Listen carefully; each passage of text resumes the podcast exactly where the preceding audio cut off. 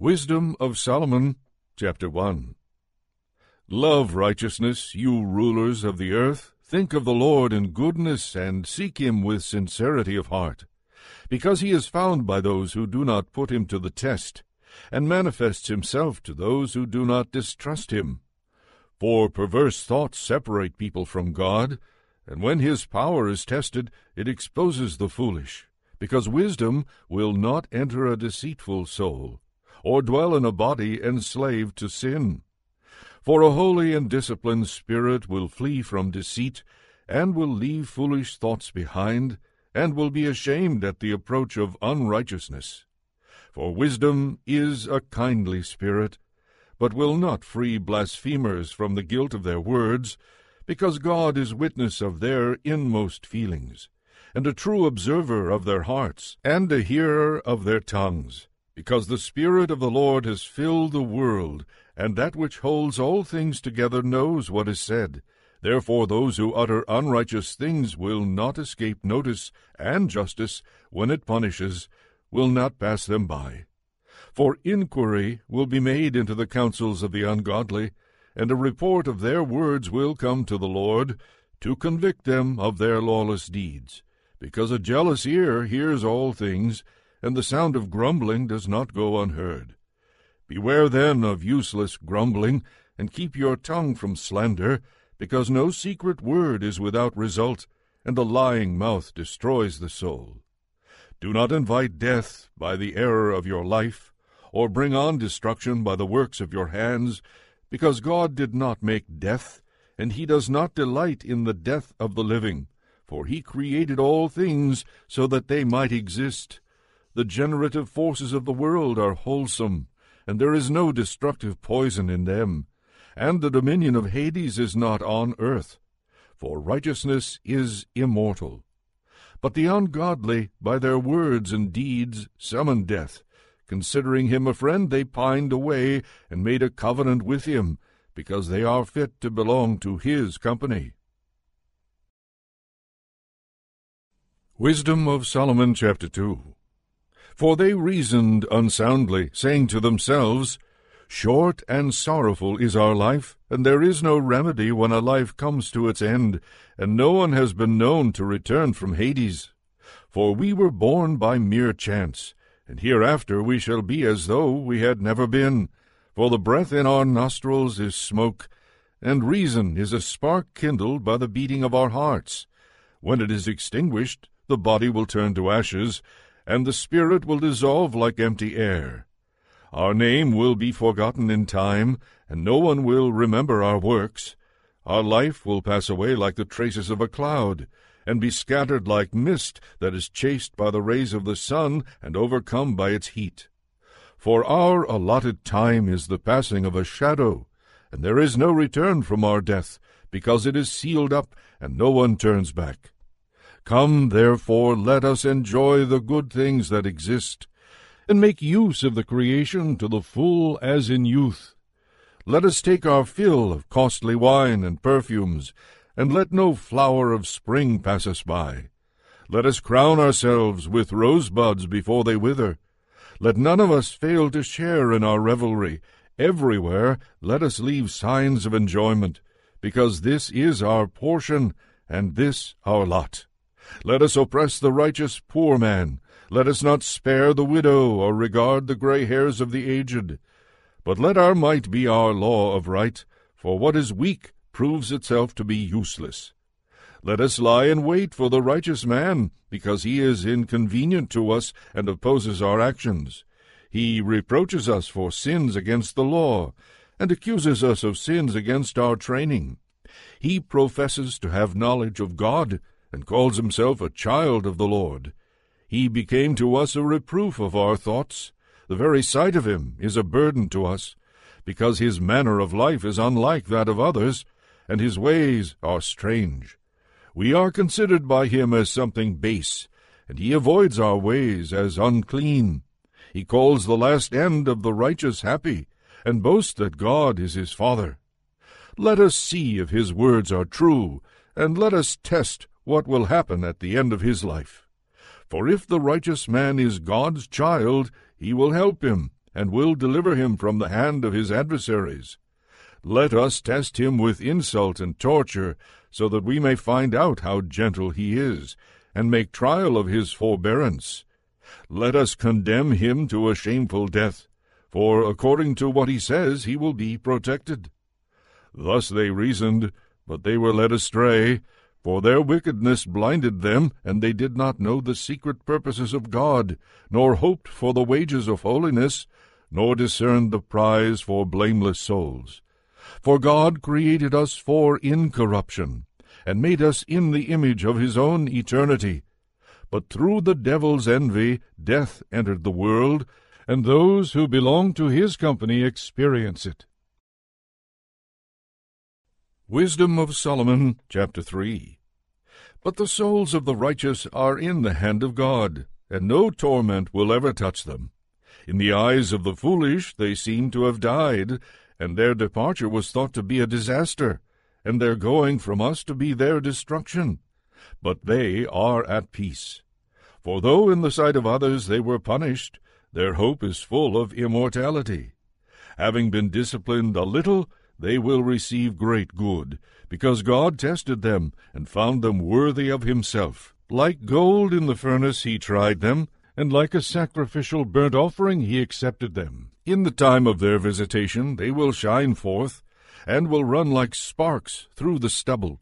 They will govern nations, and rule over peoples, and the Lord will reign over them forever.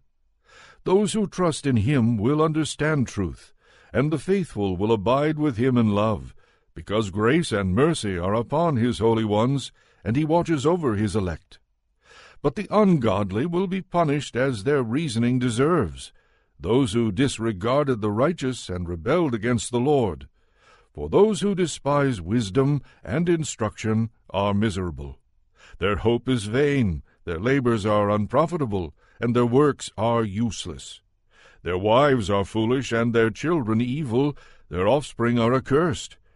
For blessed is the barren woman who is undefiled, who has not entered into a sinful union. She will have fruit when God examines souls.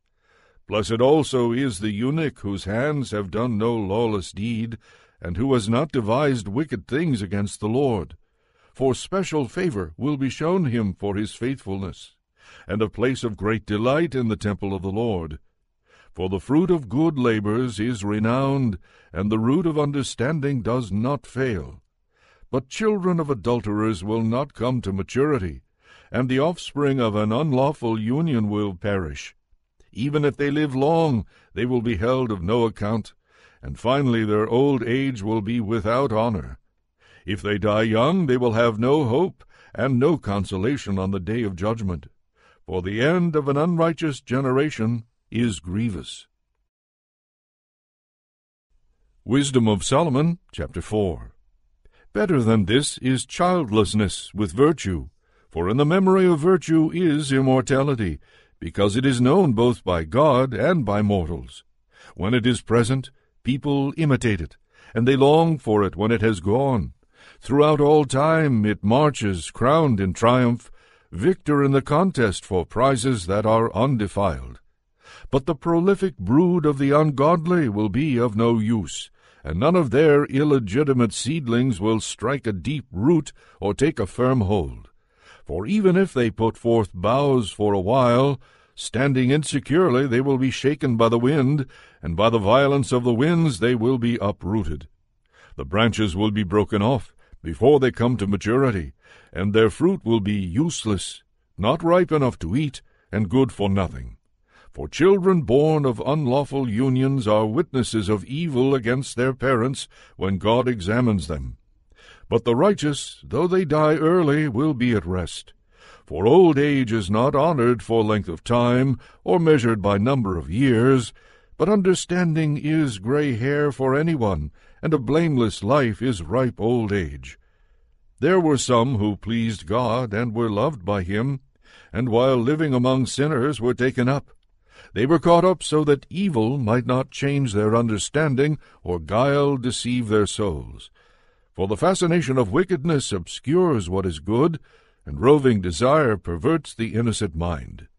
Being perfected in a short time, they fulfilled long years, for their souls were pleasing to the Lord. Therefore he took them quickly from the midst of wickedness. Yet the people saw and did not understand, or take such a thing to heart, that God's grace and mercy are with his elect, and that he watches over his holy ones. The righteous who have died will condemn the ungodly who are living, and youth that is quickly perfected will condemn the prolonged old age of the unrighteous. For they will see the end of the wise, and will not understand what the Lord purposed for them, and for what he kept them safe. The unrighteous will see and will have contempt for them, but the Lord will laugh them to scorn. After this they will become dishonored corpses, and an outrage among the dead forever, because he will dash them speechless to the ground, and shake them from the foundations, they will be left utterly dry and barren, and they will suffer anguish, and the memory of them will perish. They will come with dread when their sins are reckoned up, and their lawless deeds will convict them to their face. Wisdom of Solomon, chapter 5 then the righteous will stand with great confidence in the presence of those who have oppressed them, and those who make light of their labors. When the unrighteous see them, they will be shaken with dreadful fear, and they will be amazed at the unexpected salvation of the righteous. They will speak to one another in repentance, and in anguish of spirit they will groan and say, These are persons whom we once held in derision, and made a byword of reproach. Fools that we were! We thought that their lives were madness, and that their end was without honor. Why have they been numbered among the children of God? And why is their lot among the saints? So it was we who strayed from the way of truth, and the light of righteousness did not shine on us, and the sun did not rise upon us. We took our fill of the paths of lawlessness and destruction, and we journeyed through trackless deserts, but the way of the Lord we have not known. What has our arrogance profited us? And what good has our boasted wealth brought us? All those things have vanished like a shadow, and like a rumor that passes by, like a ship that sails through the billowy water, and when it has passed no trace can be found, no track of its keel in the waves, or as, when a bird flies through the air, no evidence of its passage is found. The light air, lashed by the beat of its pinions, and pierced by the force of its rushing flight, is traversed by the movement of its wings, and afterward no sign of its coming is found there. Or as, when an arrow is shot at a target, the air, thus divided, comes together at once, so that no one knows its pathway. So we also, as soon as we were born, ceased to be, and we had no sign of virtue to show, but were consumed in our wickedness. Because the hope of the ungodly is like thistledown carried by the wind, and like a light frost driven away by a storm, it is dispersed like smoke before the wind, and it passes like the remembrance of a guest who stays but a day. But the righteous live forever, and their reward is with the Lord. The Most High takes care of them. Therefore they will receive a glorious crown and a beautiful diadem from the hand of the Lord, because with his right hand he will cover them, and with his arm he will shield them. The Lord will take his zeal as his whole armor, and will arm all creation to repel his enemies. He will put on righteousness as a breastplate, and wear impartial justice as a helmet. He will take holiness as an invincible shield, and sharpen stern wrath for a sword, and creation will join with him to fight against his frenzied foes. Shafts of lightning will fly with true aim, and will leap from the clouds to the target as from a well drawn bow, and hailstones full of wrath will be hurled as from a catapult. The water of the sea will rage against them, and rivers will relentlessly overwhelm them. A mighty wind will rise against them, and like a tempest it will winnow them away. Lawlessness will lay waste the whole earth, and evil doing will overturn the thrones of rulers. Wisdom of Solomon, chapter 6 Listen therefore, O kings, and understand. Learn, O judges of the ends of the earth. Give ear, you that rule over multitudes, and boast of many nations. For your dominion was given you from the Lord, and your sovereignty from the Most High. He will search out your works and inquire into your plans. Because, as servants of his kingdom, you did not rule rightly, or keep the law, or walk according to the purpose of God, he will come upon you terribly and swiftly, because severe judgment falls on those in high places. For the lowliest may be pardoned in mercy, but the mighty will be mightily tested. For the Lord of all will not stand in awe of any one, or show deference to greatness, because he himself made both small and great, and he takes thought for all alike. But a strict inquiry is in store for the mighty. To you then, O monarchs, my words are directed, so that you may learn wisdom and not transgress. For they will be made holy who observe holy things in holiness, and those who have been taught them will find a defense. Therefore set your desire on my words, long for them, and you will be instructed. Wisdom is radiant and unfading, and she is easily discerned by those who love her, and is found by those who seek her. She hastens to make herself known to those who desire her. One who rises early to seek her will have no difficulty, for she will be found sitting at the gate. To fix one's thought on her is perfect understanding, and one who is vigilant on her account will soon be free from care because she goes about seeking those worthy of her, and she graciously appears to them in their paths, and meets them in every thought. The beginning of wisdom is the most sincere desire for instruction, and concern for instruction is love of her, and love of her is the keeping of her laws, and giving heed to her laws is assurance of immortality, and immortality brings one near to God. So the desire for wisdom leads to a kingdom. Therefore, if you delight in thrones and scepters, O monarchs, over the peoples, honor wisdom, so that you may reign forever. I will tell you what wisdom is, and how she came to be, and I will hide no secrets from you, but I will trace her course from the beginning of creation, and make knowledge of her clear, and I will not pass by the truth nor will I travel in the company of sickly envy, for envy does not associate with wisdom. The multitude of the wise is the salvation of the world, and a sensible king is the stability of any people. Therefore be instructed by my words, and you will profit. Wisdom of Solomon, chapter 7 I also am mortal, like everyone else, a descendant of the first formed child of earth, and in the womb of a mother I was molded into flesh, within the period of ten months, compacted with blood, from the seed of a man and the pleasure of marriage. And when I was born, I began to breathe the common air, and fell upon the kindred earth. My first sound was a cry, as is true of all. I was nursed with care in swaddling cloths. For no king has had a different beginning of existence, there is for all one entrance into life, and one way out. Therefore I prayed, and understanding was given me. I called on God, and the Spirit of wisdom came to me. I preferred her to sceptres and thrones, and I accounted wealth as nothing in comparison with her. Neither did I liken to her any priceless gem, because all gold is but a little sand in her sight and silver will be accounted as clay before her. I loved her more than health and beauty, and I chose to have her rather than light, because her radiance never ceases. All good things came to me along with her, and in her hands uncounted wealth. I rejoiced in them all, because wisdom leads them, but I did not know that she was their mother. I learned without guile, and I impart without grudging. I do not hide her wealth, for it is an unfailing treasure for mortals.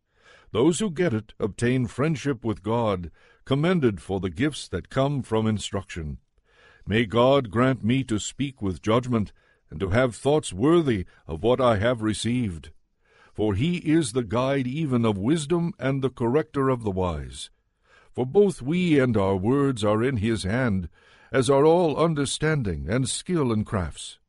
For it is he who gave me unerring knowledge of what exists, to know the structure of the world and the activity of the elements, the beginning and end and middle of times, the alternations of the solstices and the changes of the seasons, the cycles of the year and the constellations of the stars, the natures of animals and the tempers of wild animals, the powers of spirits and the thoughts of human beings, the varieties of plants and the virtues of roots.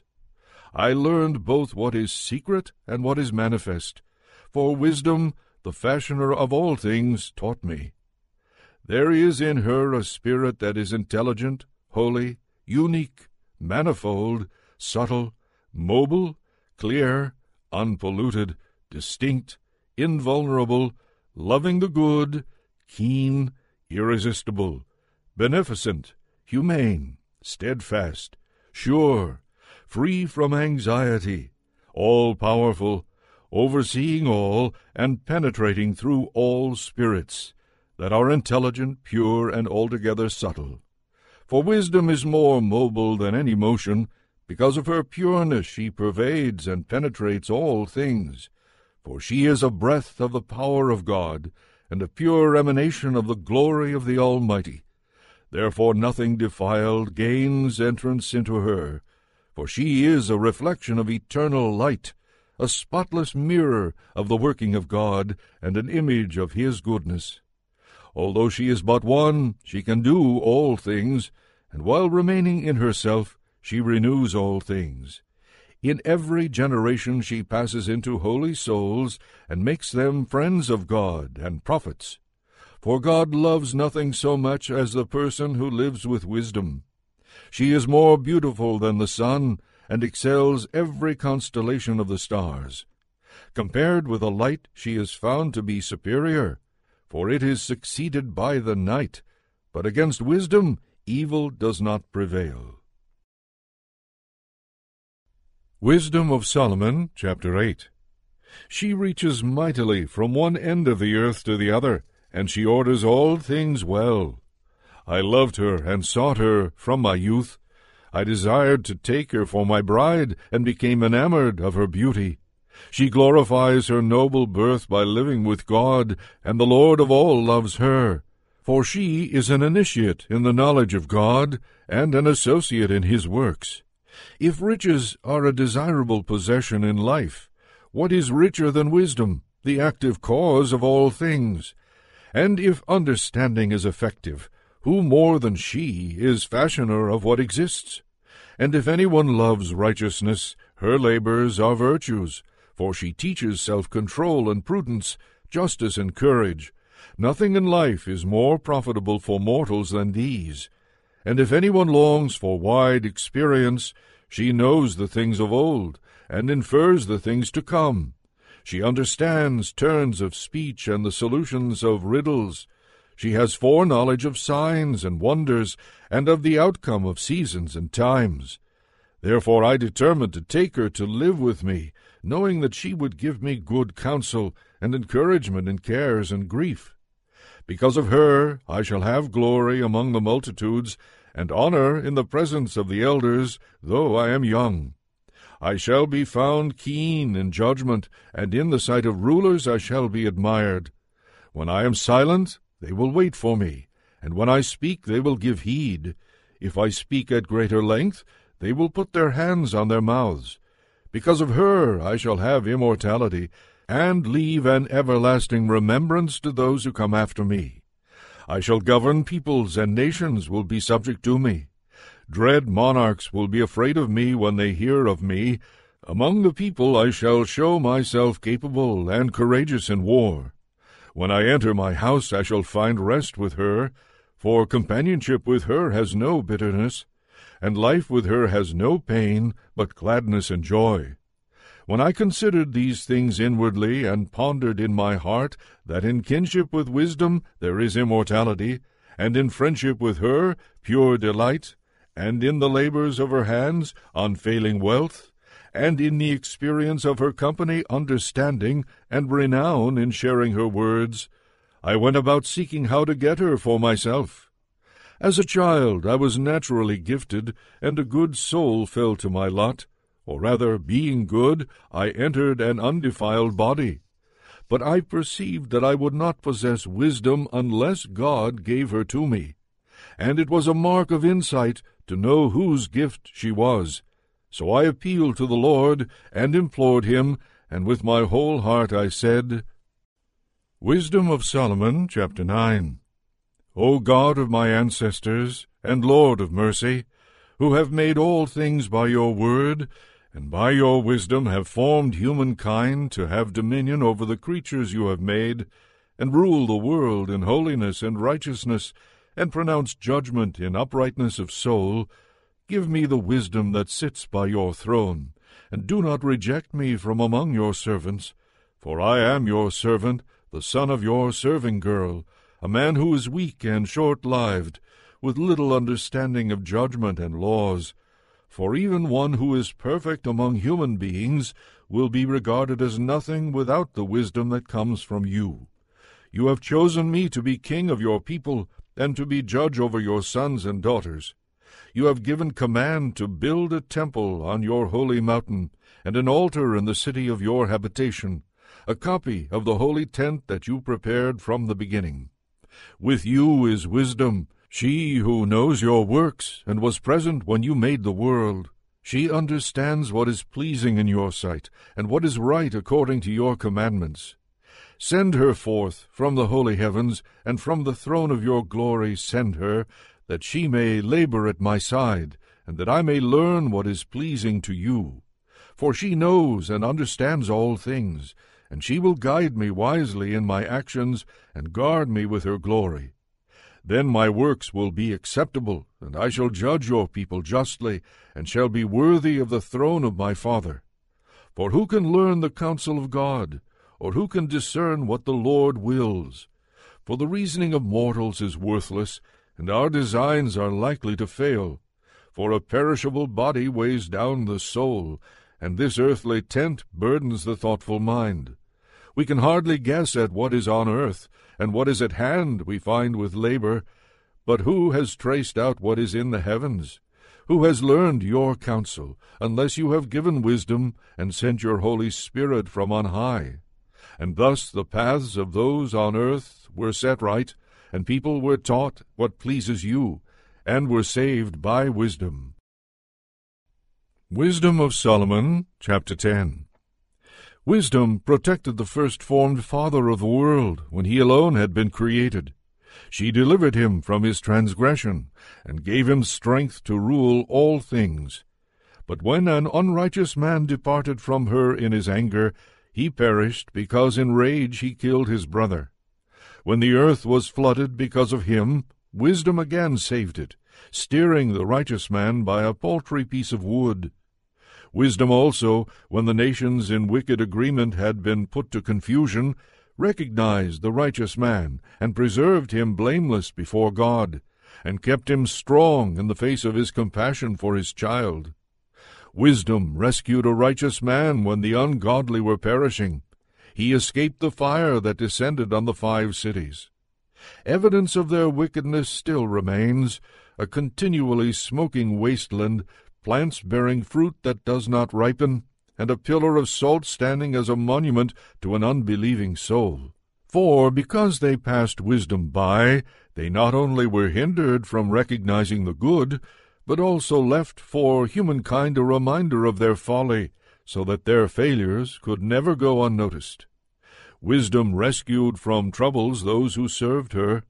When a righteous man fled from his brother's wrath, she guided him on straight paths. She showed him the kingdom of God, and gave him knowledge of holy things. She prospered him in his labors, and increased the fruit of his toil. When his oppressors were covetous, she stood by him and made him rich. She protected him from his enemies, and kept him safe from those who lay in wait for him. In his arduous contest she gave him the victory, so that he might learn that godliness is more powerful than anything else. When a righteous man was sold, wisdom did not desert him, but delivered him from sin. She descended with him into the dungeon, and when he was in prison she did not leave him, until she brought him the scepter of a kingdom and authority over his masters. Those who accused him she showed to be false, and she gave him everlasting honor. A holy people and blameless race, wisdom delivered from a nation of oppressors. She entered the soul of a servant of the Lord, and withstood dread kings with wonders and signs. She gave to holy people the reward of their labors. She guided them along a marvelous way, and became a shelter to them by day, and a starry flame through the night. She brought them over the Red Sea, and led them through deep waters.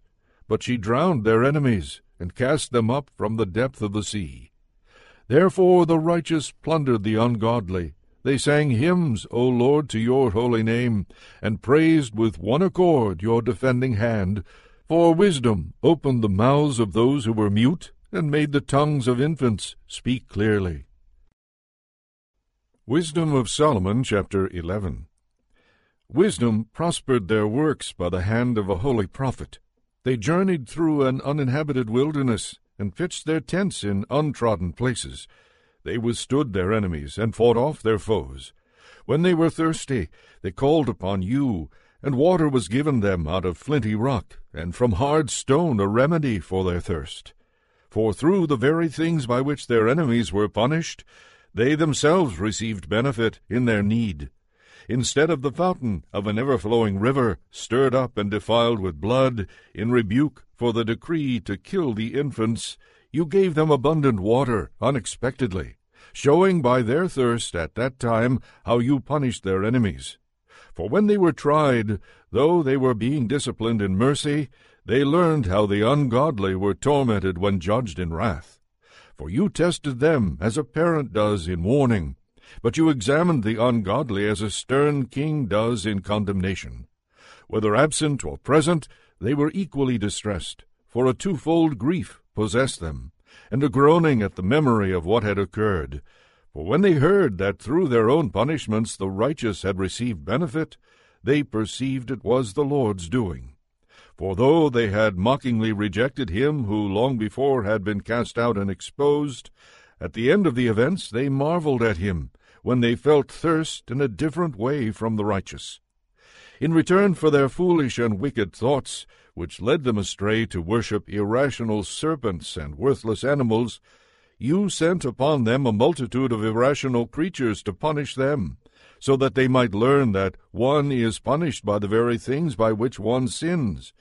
For your all powerful hand, which created the world out of formless matter, did not lack the means to send upon them a multitude of bears, or bold lions, or newly created unknown beasts full of rage, or such as breathe out fiery breath, or belch forth a thick pall of smoke, or flash terrible sparks from their eyes.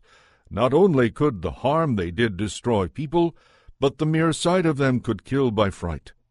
Even apart from these, people could fall at a single breath when pursued by justice, and scattered by the breath of your power. But you have arranged all things by measure and number and weight.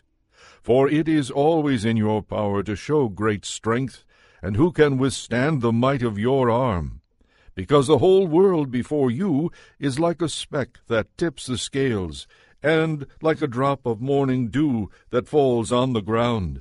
But you are merciful to all, for you can do all things, and you overlook people's sins so that they may repent. For you love all things that exist, and detest none of the things that you have made, for you would not have made anything if you had hated it. How would anything have endured if you had not willed it? Or how would anything not called forth by you have been preserved? You spare all things, for they are yours, O Lord, you who love the living. Wisdom of Solomon, chapter 12. For your immortal spirit is in all things. Therefore you correct little by little those who trespass, and you remind and warn them of the things through which they sin, so that they may be freed from wickedness, and put their trust in you, O Lord. Those who lived long ago in your holy land you hated for their detestable practices, their works of sorcery and unholy rites, their merciless slaughter of children, and their sacrificial feasting on human flesh and blood. these initiates from the midst of a heathen cult, these parents who murder helpless lives, you will to destroy by the hands of our ancestors, so that the land most precious of all to you might receive a worthy colony of the servants of God. But even these you spared, since they were but mortals, and sent wasps as forerunners of your army to destroy them little by little. Though you were not unable to give the ungodly into the hands of the righteous in battle, or to destroy them at one blow by dread wild animals, or your stern word. But judging them little by little, you gave them an opportunity to repent.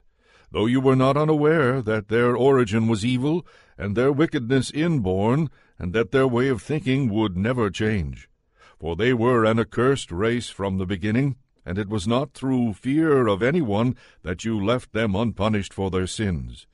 For who will say, What have you done? or will resist your judgment?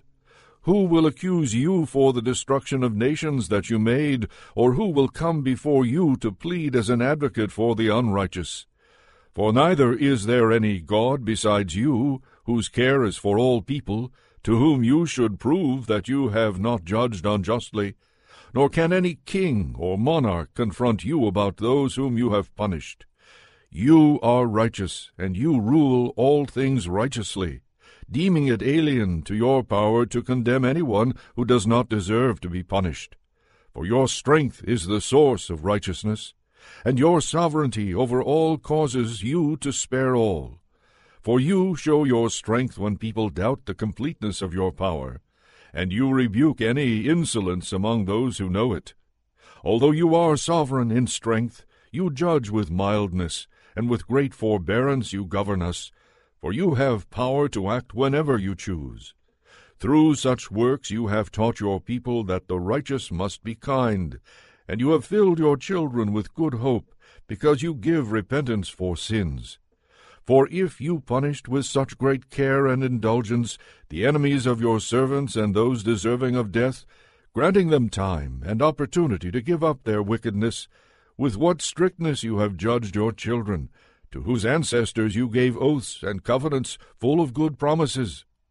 So while chastening us, you scourge our enemies ten thousand times more, so that when we judge, we may meditate upon your goodness and when we are judged, we may expect mercy.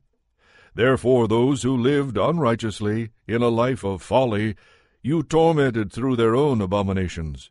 For they went far astray on the paths of error, accepting as gods those animals that even their enemies despised. They were deceived like foolish infants. Therefore, as though to children who cannot reason, you sent your judgment to mock them. But those who have not heeded the warning of mild rebukes will experience the deserved judgment of God. For when in their suffering they became incensed at those creatures that they had thought to be gods, being punished by means of them, they saw and recognized as the true God the one whom they had before refused to know. Therefore the utmost condemnation came upon them. Wisdom of Solomon, chapter 13. For all people who were ignorant of God were foolish by nature, and they were unable from the good things that are seen to know the one who exists, nor did they recognize the artisan while paying heed to his works. But they supposed that either fire or wind or swift air, or the circle of the stars, or turbulent water, or the luminaries of heaven were the gods that rule the world. If through delight in the beauty of these things people assumed them to be gods, let them know how much better than these is their Lord, for the author of beauty created them. And if people were amazed at their power and working, let them perceive from them how much more powerful is the one who formed them. For from the greatness and beauty of created things comes a corresponding perception of their Creator. Yet these people are little to be blamed, for perhaps they go astray while seeking God and desiring to find Him. For while they live among his works, they keep searching, and they trust in what they see, because the things that are seen are beautiful. Yet again, not even they are to be excused, for if they had the power to know so much that they could investigate the world, how did they fail to find sooner the Lord of these things? But miserable, with their hopes set on dead things, are those who give the name gods to the works of human hands, gold and silver fashioned with skill, and likenesses of animals, or a useless stone, the work of an ancient hand. A skilled woodcutter may saw down a tree easy to handle, and skilfully strip off its bark, and then with pleasing workmanship make a useful vessel that serves life's needs, and burn the cast off pieces of his work to prepare his food and eat his fill. But a cast off piece from among them, useful for nothing, a stick crooked and full of knots, he takes and carves with care in his leisure, and shapes it with skill gained in idleness. He forms it in the likeness of a human being, or makes it like some worthless animal, giving it a coat of red paint, and coloring its surface red, and covering every blemish in it with paint. Then he makes a suitable niche for it, and sets it in the wall, and fastens it there with iron. He takes thought for it, so that it may not fall, because he knows that it cannot help itself, for it is only an image, and has need of help. When he prays about possessions and his marriage and children, he is not ashamed to address a lifeless thing. For health he appeals to a thing that is weak. For life he prays to a thing that is dead. For aid he entreats a thing that is utterly inexperienced for a prosperous journey, a thing that cannot take a step. For money making and work and success with his hands, he asks strength of a thing whose hands have no strength. Wisdom of Solomon, chapter 14. Again, one preparing to sail and about to voyage over raging waves calls upon a piece of wood more fragile than the ship that carries him, for it was desire for gain that planned that vessel, and wisdom was the artisan who built it. But it is your providence, O Father, that steers its course, because you have given it a path in the sea, and a safe way through the waves, showing that you can save from every danger, so that even a person who lacks skill may put to sea. It is your will that works of your wisdom should not be without effect, Therefore people trust their lives even to the smallest piece of wood, and passing through the billows on a raft they come safely to land. For even in the beginning, when arrogant giants were perishing, the hope of the world took refuge on a raft, and guided by your hand left to the world the seed of a new generation. For blessed is the wood by which righteousness comes. But the idol made with hands is accursed, and so is the one who made it he for having made it, and the perishable thing because it was named a god. For equally hateful to God are the ungodly and their ungodliness. For what was done will be punished together with the one who did it. Therefore there will be a visitation also upon the heathen idols, because, though part of what God created, they became an abomination, snares for human souls, and a trap for the feet of the foolish. For the idea of making idols was the beginning of fornication, and the invention of them was the corruption of life. For they did not exist from the beginning, nor will they last forever. For through human vanity they entered the world, and therefore their speedy end has been planned. For a father, consumed with grief at an untimely bereavement, made an image of his child who had been suddenly taken from him. He now honored as a god what was once a dead human being, and handed on to his dependents secret rites and initiations. Then the ungodly custom, grown strong with time, was kept as a law, and at the command of monarchs carved images were worshipped. When people could not honor monarchs in their presence, since they lived at a distance, they imagined their appearance far away, and made a visible image of the king whom they honored, so that by their zeal they might flatter the absent one as though present. Then the ambition of the artisan impelled even those who did not know the king to intensify their worship, for he, perhaps wishing to please his ruler, skilfully forced the likeness to take more beautiful form, and the multitude, attracted by the charm of his work, now regarded as an object of worship the one whom shortly before they had honored as a human being and this became a hidden trap for humankind because people in bondage to misfortune or to royal authority bestowed on objects of stone or wood the name that ought not to be shared. Then it was not enough for them to err about the knowledge of God, but though living in great strife due to ignorance, they call such great evils peace.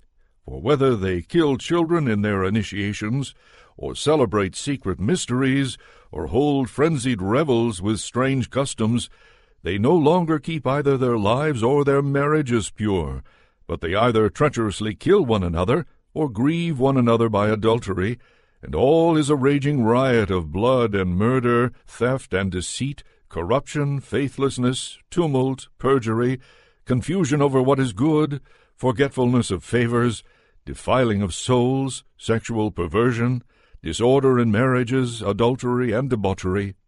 For the worship of idols not to be named is the beginning and cause and end of every evil. For their worshippers either rave in exultation, or prophesy lies, or live unrighteously, or readily commit perjury. For because they trust in lifeless idols, they swear wicked oaths and expect to suffer no harm. But just penalties will overtake them on two counts. Because they thought wrongly about God in devoting themselves to idols, and because in deceit they swore unrighteously through contempt for holiness. For it is not the power of the things by which people swear, but the just penalty for those who sin, that always pursues the transgression of the unrighteous.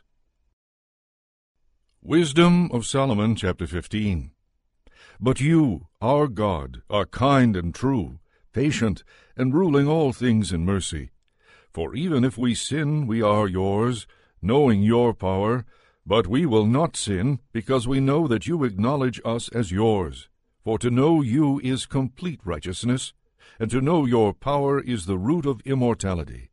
For neither has the evil intent of human art misled us, nor the fruitless toil of painters, of figure stained with varied colors, whose appearance arouses yearning in fools, so that they desire the lifeless form of a dead image. Lovers of evil things, and fit for such objects of hope, are those who either make or desire or worship them. A potter kneads the soft earth, and laboriously molds each vessel for our service, fashioning out of the same clay both the vessels that serve clean uses and those for contrary uses, making all alike. But which shall be the use of each of them, the worker in clay decides. With misspent toil, these workers form a futile god from the same clay. These mortals who were made of earth a short time before, and after a little while go to the earth from which all mortals are taken, when the time comes to return the souls that were borrowed. But the workers are not concerned that mortals are destined to die, or that their life is brief, but they compete with workers in gold and silver, and imitate workers in copper, and they count it a glorious thing to mold counterfeit gods. Their heart is ashes, their hope is cheaper than dirt, and their lives are of less worth than clay, because they fail to know the one who formed them, and inspired them with active souls, and breathed a living spirit into them. But they considered our existence an idle game, and life a festival held for profit. For they say one must get money however one can, even by base means. For these persons, more than all others, know that they sin when they make from earthly matter fragile vessels and carved images. But most foolish and more miserable than an infant are all the enemies who oppressed your people. For they thought that all their heathen idols were gods, though these have neither the use of their eyes to see with, nor nostrils with which to draw breath, nor ears with which to hear, nor fingers to feel with, and their feet are of no use for walking. For a human being made them, and one whose spirit is borrowed formed them, for none can form gods that are like themselves. People are mortal, and what they make with lawless hands is dead. For they are better than the objects they worship, since they have life, but the idols never had. Moreover, they worship even the most hateful animals, which are worse than all others when judged by their lack of intelligence and even as animals they are not so beautiful in appearance that one would desire them, but they have escaped both the praise of God and his blessing. Wisdom of Solomon, chapter 16. Therefore those people were deservedly punished through such creatures, and were tormented by a multitude of animals, Instead of this punishment, you showed kindness to your people, and you prepared quails to eat, a delicacy to satisfy the desire of appetite, in order that those people, when they desired food, might lose the least remnant of appetite because of the odious creatures sent to them, while your people, after suffering want a short time, might partake of delicacies. For it was necessary that upon those oppressors inescapable want should come, while to these others it was merely shown how their enemies were being tormented. For when the terrible rage of wild animals came upon your people, and they were being destroyed by the bites of writhing serpents, your wrath did not continue to the end. They were troubled for a little while as a warning, and received a symbol of deliverance to remind them of your law's command. For the one who turned toward it was saved, not by the thing that was beheld, but by you, the Saviour of all. And by this also you convinced our enemies that it is you who deliver from every evil. For they were killed by the bites of locusts and flies, and no healing was found for them, because they deserved to be punished by such things. But your children were not conquered even by the fangs of venomous serpents, for your mercy came to their help and healed them. To remind them of your oracles, they were bitten, and then were quickly delivered, so that they would not fall into deep forgetfulness and become unresponsive to your kindness. For neither herb nor poultice cured them, but it was your word, O Lord, that heals all people. For you have power over life and death. You lead mortals down to the gates of Hades and back again. A person in wickedness kills another, but cannot bring back the departed spirit, or set free the imprisoned soul. To escape from your hand is impossible. For the ungodly, refusing to know you, were flogged by the strength of your arm, pursued by unusual rains and hail and relentless storms, and utterly consumed by fire. For, most incredible of all, in water, which quenches all things, the fire had still greater effect, for the universe defends the righteous. At one time the flame was restrained, so that it might not consume the creatures sent against the ungodly, but that seeing this they might know that they were being pursued by the judgment of God. And at another time, even in the midst of water, it burned more intensely than fire, to destroy the crops of the unrighteous land. Instead of these, you gave your people food of angels, and without their toil you supplied them from heaven with bread ready to eat, providing every pleasure and suited to every taste. For your sustenance manifested your sweetness toward your children, and the bread, ministering to the desire of the one who took it, was changed to suit everyone's liking. Snow and ice withstood fire without melting, so that they might know that the crops of their enemies were being destroyed by the fire that blazed in the hail and flashed in the showers of rain. Whereas the fire, in order that the righteous might be fed, even forgot its native power. For creation, serving you who made it, exerts itself to punish the unrighteous, and in kindness relaxes on behalf of those who trust in you. Therefore at that time also, changed into all forms, it served your all-nourishing bounty, according to the desire of those who had need, so that your children whom you loved, O Lord, might learn that it is not the production of crops that feeds humankind, but that your word sustains those who trust in you. For what was not destroyed by fire was melted when simply warmed by a fleeting ray of the sun, to make it known that one must rise before the sun to give you thanks, and must pray to you at the dawning of the light. For the hope of an ungrateful person will melt like wintry frost, and flow away like waste water. Wisdom of Solomon, chapter 17. Great are your judgments, and hard to describe. Therefore uninstructed souls have gone astray. For when lawless people supposed that they held the holy nation in their power, they themselves lay as captives of darkness and prisoners of long night, shut in under their roofs, exiles from eternal providence. For thinking that in their secret sins they were unobserved, behind a dark curtain of forgetfulness, they were scattered, terribly alarmed and appalled by spectres. For not even the inner chamber that held them protected them from fear, but terrifying sounds rang out around them, and dismal phantoms with gloomy faces appeared. and no power of fire was able to give light, nor did the brilliant flames of the stars avail to illumine that hateful night. Nothing was shining through to them except a dreadful, self kindled fire, and in terror they deemed the things that they saw to be worse than that unseen appearance. The delusions of their magic art lay humbled, and their boasted wisdom was scornfully rebuked. For those who promised to drive off the fears and disorders of a sick soul were sick themselves with ridiculous fear.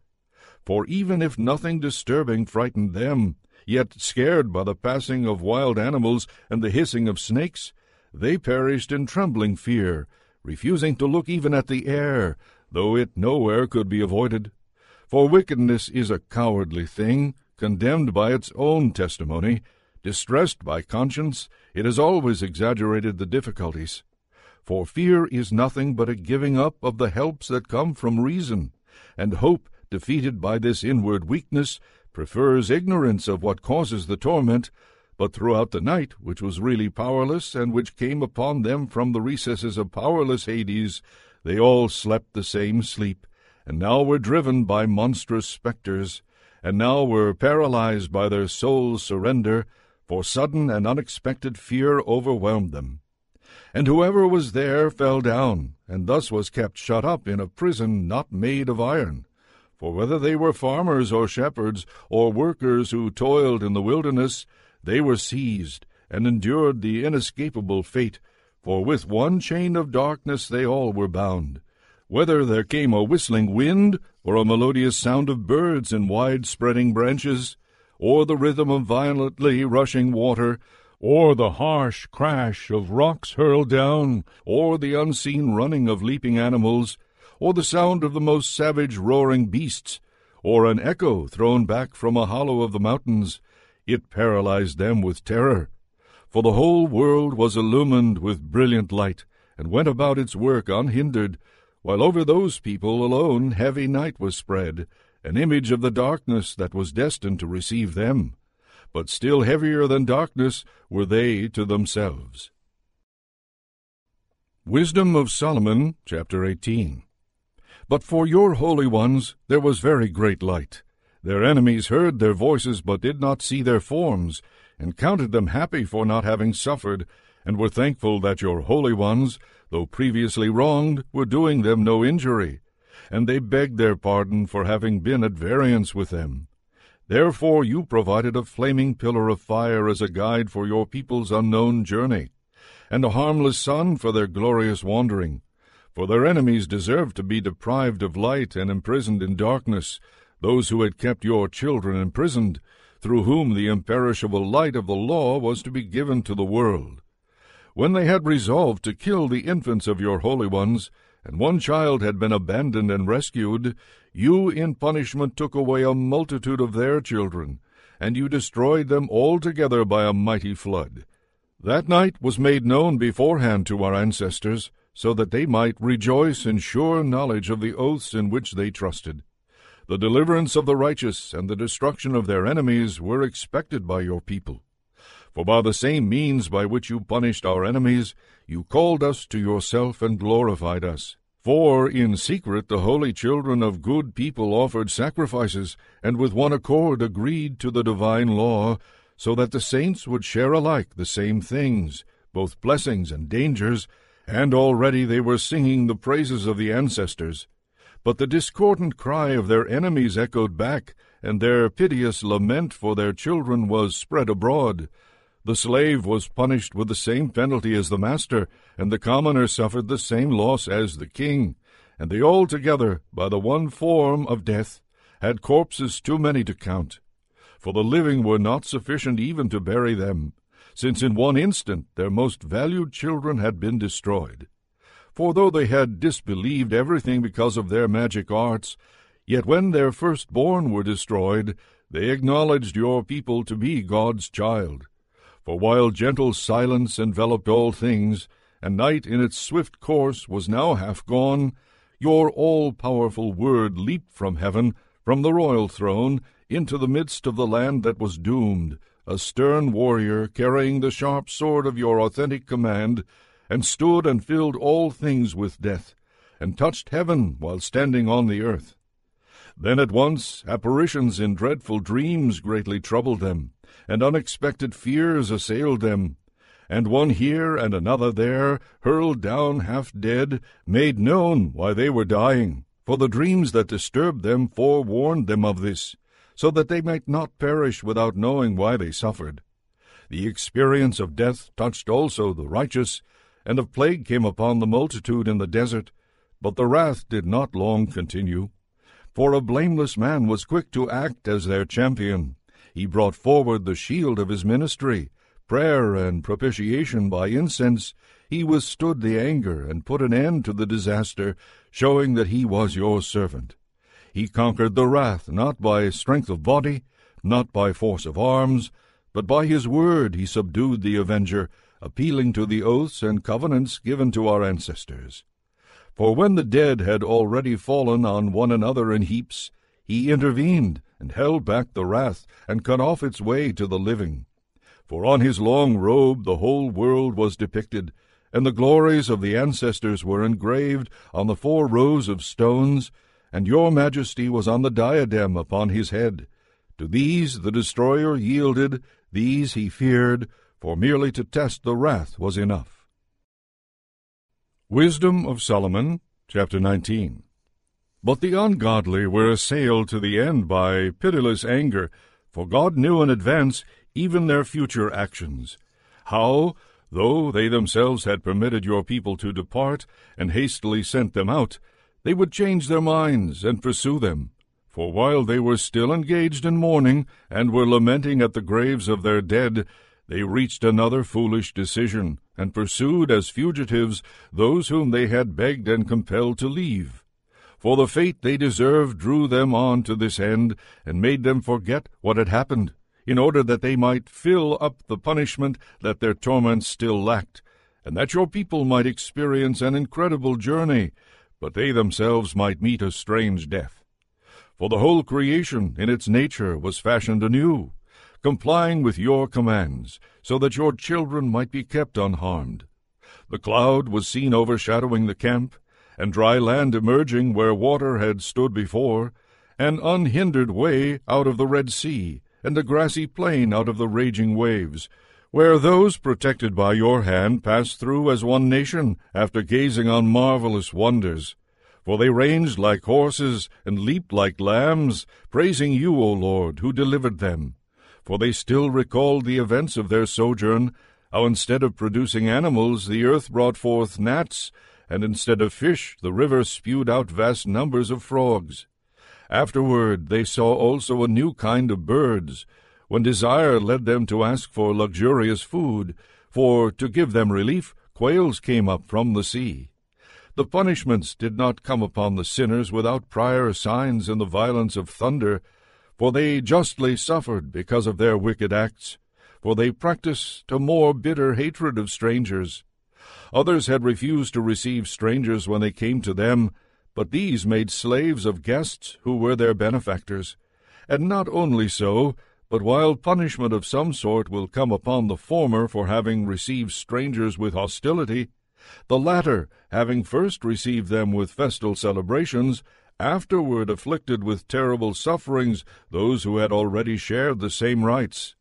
They were stricken also with loss of sight, just as were those at the door of the righteous man, when, surrounded by yawning darkness, all of them tried to find the way through their own doors. For the elements changed places with one another, as on a harp the notes vary the nature of the rhythm, while each note remains the same. This may be clearly inferred from the sight of what took place. For land animals were transformed into water creatures, and creatures that swim moved over to the land. Fire, even in water, retained its normal power, and water forgot its fire quenching nature. Flames, on the contrary, failed to consume the flesh of perishable creatures that walked among them, nor did they melt the crystalline, quick melting kind of heavenly food. For in everything, O Lord, you have exalted and glorified your people, and you have not neglected to help them at all times and in all places.